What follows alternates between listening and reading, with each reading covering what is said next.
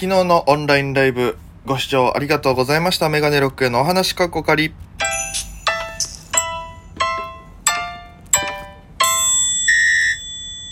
ぽいぽいメガネロックです。よろしくお願いします。この番組は僕が毎日配信でお届けしている番組となっております。アプリでお聞きの方は番組クリップよろしくお願いいたします。それ以外の方も、えー、引き続きハートニコちゃんネギタップで応援のほどよろしくお願いいたします。ということで、えー、ありがたいことにね、この評価、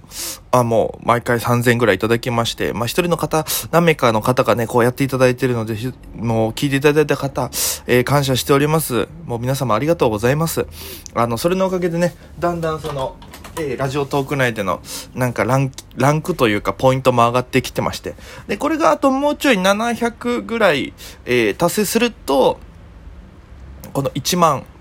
っていうとこまで行くんですけど、一番まで行くと、なんかこういういろいろラジオトーク内のイベントとかにもね、なんかオーディションとかあればその参加できるようになるみたいなんで、え、よろしければ、あの、お気持ちのほどでいいんでね、えー、もう、どれの放送、聞いた放送全部こうやっていただければ、昔のやつとか、結構昔のやつはね、あのー、最初から、僕毎日やってるんで、自粛期間の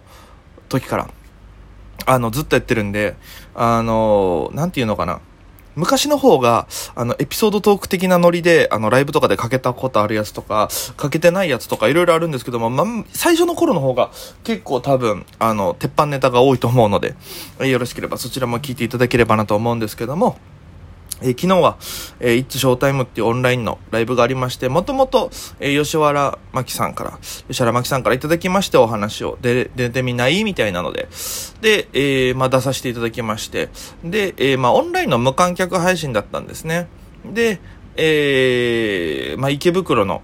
まあ、とある会場から、えー、生配信ということで、久しぶりに池袋行きまして、多分池袋行ったの自体が、あの、東京来上京する前に、一回ウルトラマンフェスティバルをね、あの、サンシャイン池袋シティでやってたので、それを見に行った時以来、まあ、今年はウルトラマンフェスティバルがね、あの、オンラインで実際にあの、開催とはなくてオンラインでやったために、今年は行ってなかったんで、だいぶ1年ぶりぐらいに池袋行きまして、で、あの、多分その、池袋サンシャインとかと反対側の方の、北口の方から会場が近かったんで、まあ、北口に行ったらね、あの、沖縄で例えるんだったら松山、歓楽街っていうんですか？もう飲み屋があったり、大人の店があったりみたいなとこで。で、ああ、なかなかこの、なんていうのかな。歌舞伎町よりはあんまこう、なんていうんですかね。あの、怖い感じじゃない。まあ、怖いというか、あの、池袋、若干なんかちょっと僕目線で言うと、なんか、あの、下町感があってみたいな。なんか、いい感じ、いい感じって言ってまた変ですけども、なんか、あの、こう、道が複雑だったりね、角っこ三角こう、こう、なんていうんですか、三角錐みたいなところがあったりとか、なんか散歩するにはすごい楽しい場所だったんです。なんかこう、先がどこ行ったら何があるとかわかんない感じがね、非常に楽しくて。で、えー、まあ、会場入りまして、で、まあ、ご挨拶しまして、まあ、出番、結構ね、集まった時に、もう皆さん、あの、準備というか、そんなにリハも取られた時間より、だいぶ短縮されて、結構空き時間があったんですよ。1時間とか、30分1時間ぐらいあって、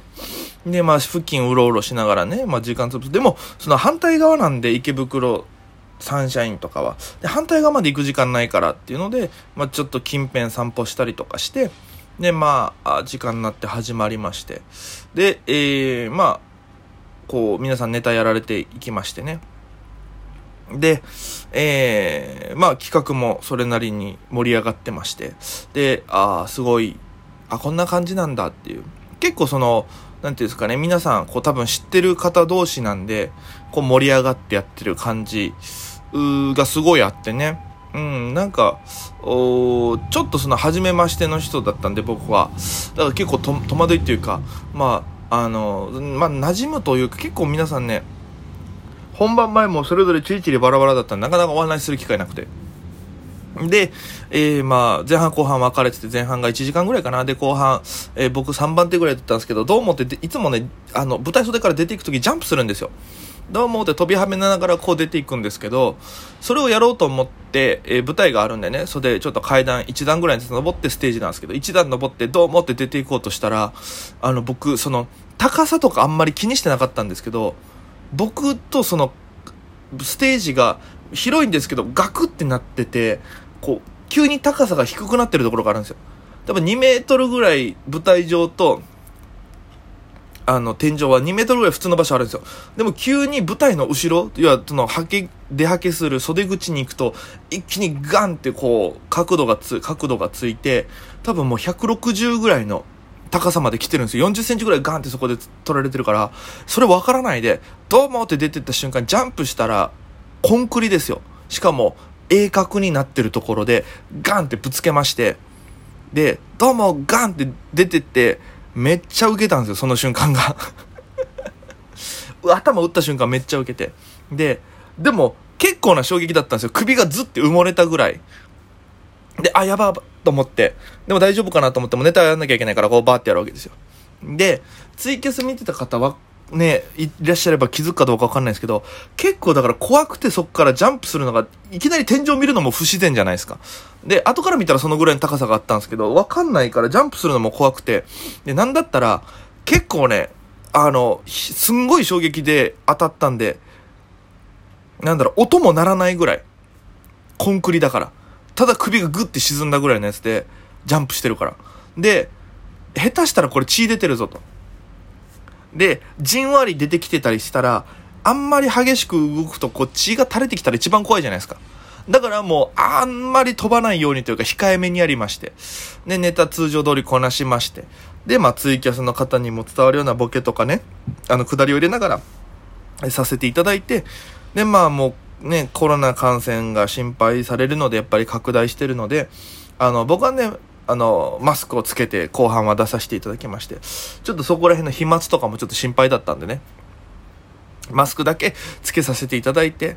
えー、やらせていただきまして、で、えー、まあコーナーもそれなりにってなんか、いろいろ楽しくわってやって終わって、で、まあ、えー、もろもろ、まあ、今後もライブいっぱいありますし、あお話はしたかったんですけども、打ち上げというか交流会がその終わりであったのかな。僕だけ先ちょっと抜けましてね。えー、で、ようやく会場出た時ぐらいにちょっと頭を触りましたら、じんわりちょっと来てるんですよ。で、ああ、ちょっと、やってんなと思って家帰ってちょっとね、あの、消毒液のガーゼで拭いたら、まあちょっと染みるぐらいは来てまして。だからもうなんでしょうね。このちゃんと見なきゃいけないなと思いましたね。初めての会場は。これがだからコンクリだから、良かったって話じゃないですけど、会場によってはこのね、もっと柔らかい材質のものとかあったりするわけですから、そしたらもう傷つけてしまうことになりかねませんから。えー、それはちょっと今後気をつけていかなきゃいけんなと思いましたけども、いや、でも、昨日のライブもマキさんに非常に助けられまして、えー、楽しくできて、なんか2週間はアーカイブ残ってるみたいなんで、もしね、まあまあご興味があれば、ちょっと見ていただければなと思います。えー、今日はそんな感じですかね。で、えー、ライブ情報で言いますと、明日、明後日、土日ですね、4本ライブ出ます。土曜日は19時から歌舞伎町一番街ライブだったかな、スパークルっていう、あの、歌舞伎町のですね、西武新宿線の駅、西武新宿駅のすぐそばにパチンコ屋があって、向かいですかね、あの、山田の前なんですけども、あの、信号とかがある。の、隣の隣ぐらいにある地下のスパークルって新しいライブハウスができてるらしいんですけども、そこの方であるライブに出演させていただきます。一番、一番街ライブ。で、これが前より1000円なんですけど、ドリンクがついてきます。なんと、飲み物飲みながら、えー、芸人のネタを楽しめるというライブになってまして、えー、MC がマカロンさんで、えー、出演が、えー、ホンダスイミングスクールさんとか、えー、バイソン井上さん、えー、サソリザバイソンとしてピンで出らっしゃ、出られるんですけども、あと、ね、ジャスティンさんとか、いろんなね、ライブ界隈で一緒になってる方とかが、えー、出られてるので、ぜひこちら面白いライブとなってるので、ぜひ見に来てください。あの、投票制のライブでして、上位4位までに入ると、お年明けにある特別なライブに出れるみたいな形だったんで、ちょっとね、あの、ぜひご協力というか、見に来ていただいて面白ければね、ぜひ投票していただきたいなと思います。えー、19時開演ですね。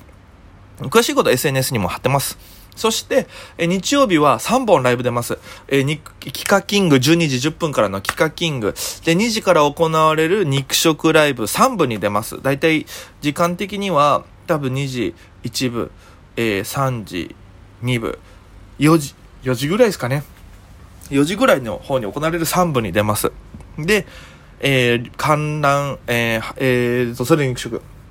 で、夜8時の小猿ライブっていうのがありまして、全部新宿バッシュでありますので、えー、よろしければ遊びに来てください。えす、べての日曜日のライブはすべては、えー、配信があります。キカキングと肉食ライブは、えー、観覧配信ともに1000円です。で、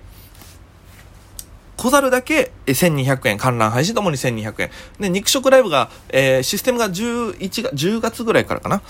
11月から変わってまして、1部、2部、2つ、3つあるんで、1部、2部、3部ありまして、僕3部に出るんですけど、例えば、えー、1部、2部、2つ見る場合だと、お1000円。で、それ以外の1、2、3全部見るんだったら、1500